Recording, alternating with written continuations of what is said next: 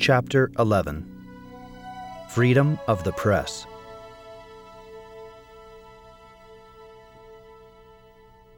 A deadly and abominable freedom, the true oppression of the masses. Pope Leo XIII.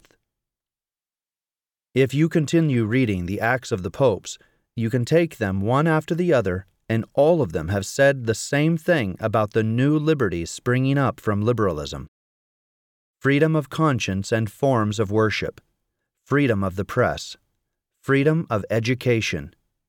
These are poisoned freedoms, false freedoms, because error is always easier to spread than truth.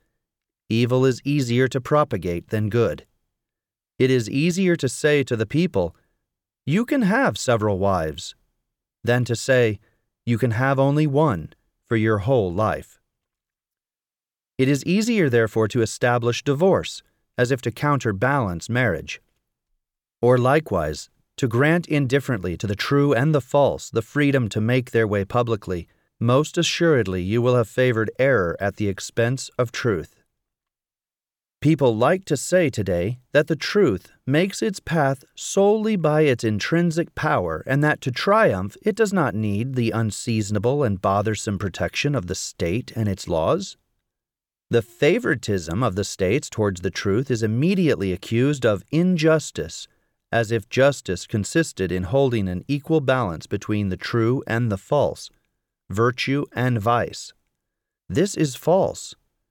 The first justice in regard to minds is to facilitate for them access to the truth and to forewarn them of error. That is also the first charity, veritatem facientes in caritate, living the truth in charity.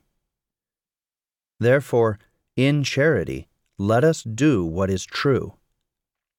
The balancing among all opinions, the toleration of all kinds of behavior, moral or religious pluralism, are the mark of a society in full decomposition, which is the liberal society desired by Freemasonry. Now, it is against the establishment of such a society that the popes of whom we speak have reacted without ceasing, affirming on the contrary that the state, the Catholic state primarily, does not have the right to permit such liberties like religious liberty, freedom of the press, and freedom of education. Leo XIII reminds the state of its duty to moderate justly, according to the requirements of the truth, the freedom of the press. He writes, Now, let us proceed with these considerations on the subject of the freedom to express by word or by the press everything that one wants to. Assuredly, if this liberty is not justly moderated, if it goes beyond limit and measure, such a liberty, it is hardly necessary to say it, is not a right. For a right is a moral faculty, and as we have said, and as it cannot be repeated too much, it would be absurd to believe that it belongs naturally and without distinction or discernment, both to truth and to a lie, to good and to evil. The true and the good have the right to be propagated in the state with a prudent freedom, in order that a greater number profit from them. Yet deceitful doctrines, the most fatal pestilence of all for the mind, and the vices that corrupt the heart and morals, it is just for the public authority to practice solicitude in repressing them, so as to impede evil from spreading for the ruin of society.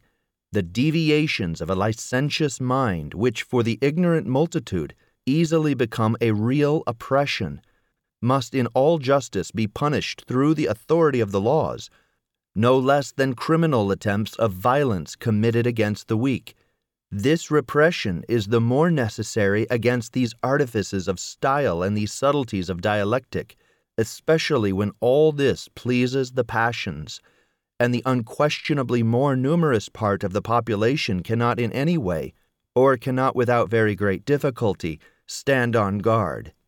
Grant to every one unlimited freedom to speak and to write, and nothing remains sacred and inviolable.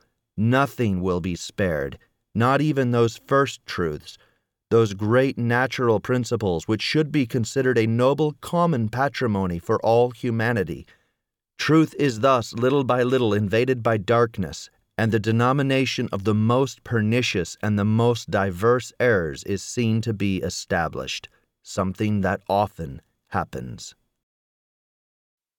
Before Leo XIII, Pope Pius IX, as we have seen, branded freedom of the press with infamy in the syllabus, Proposition 79, and still more Gregory XVI in Mirari Vos, in which he writes, To that is connected freedom of the press the most deadly liberty, an abominable liberty, for which we will never have enough abhorrence, and which certain men dare, with so much turmoil and so much insistence, to ask for and to spread everywhere.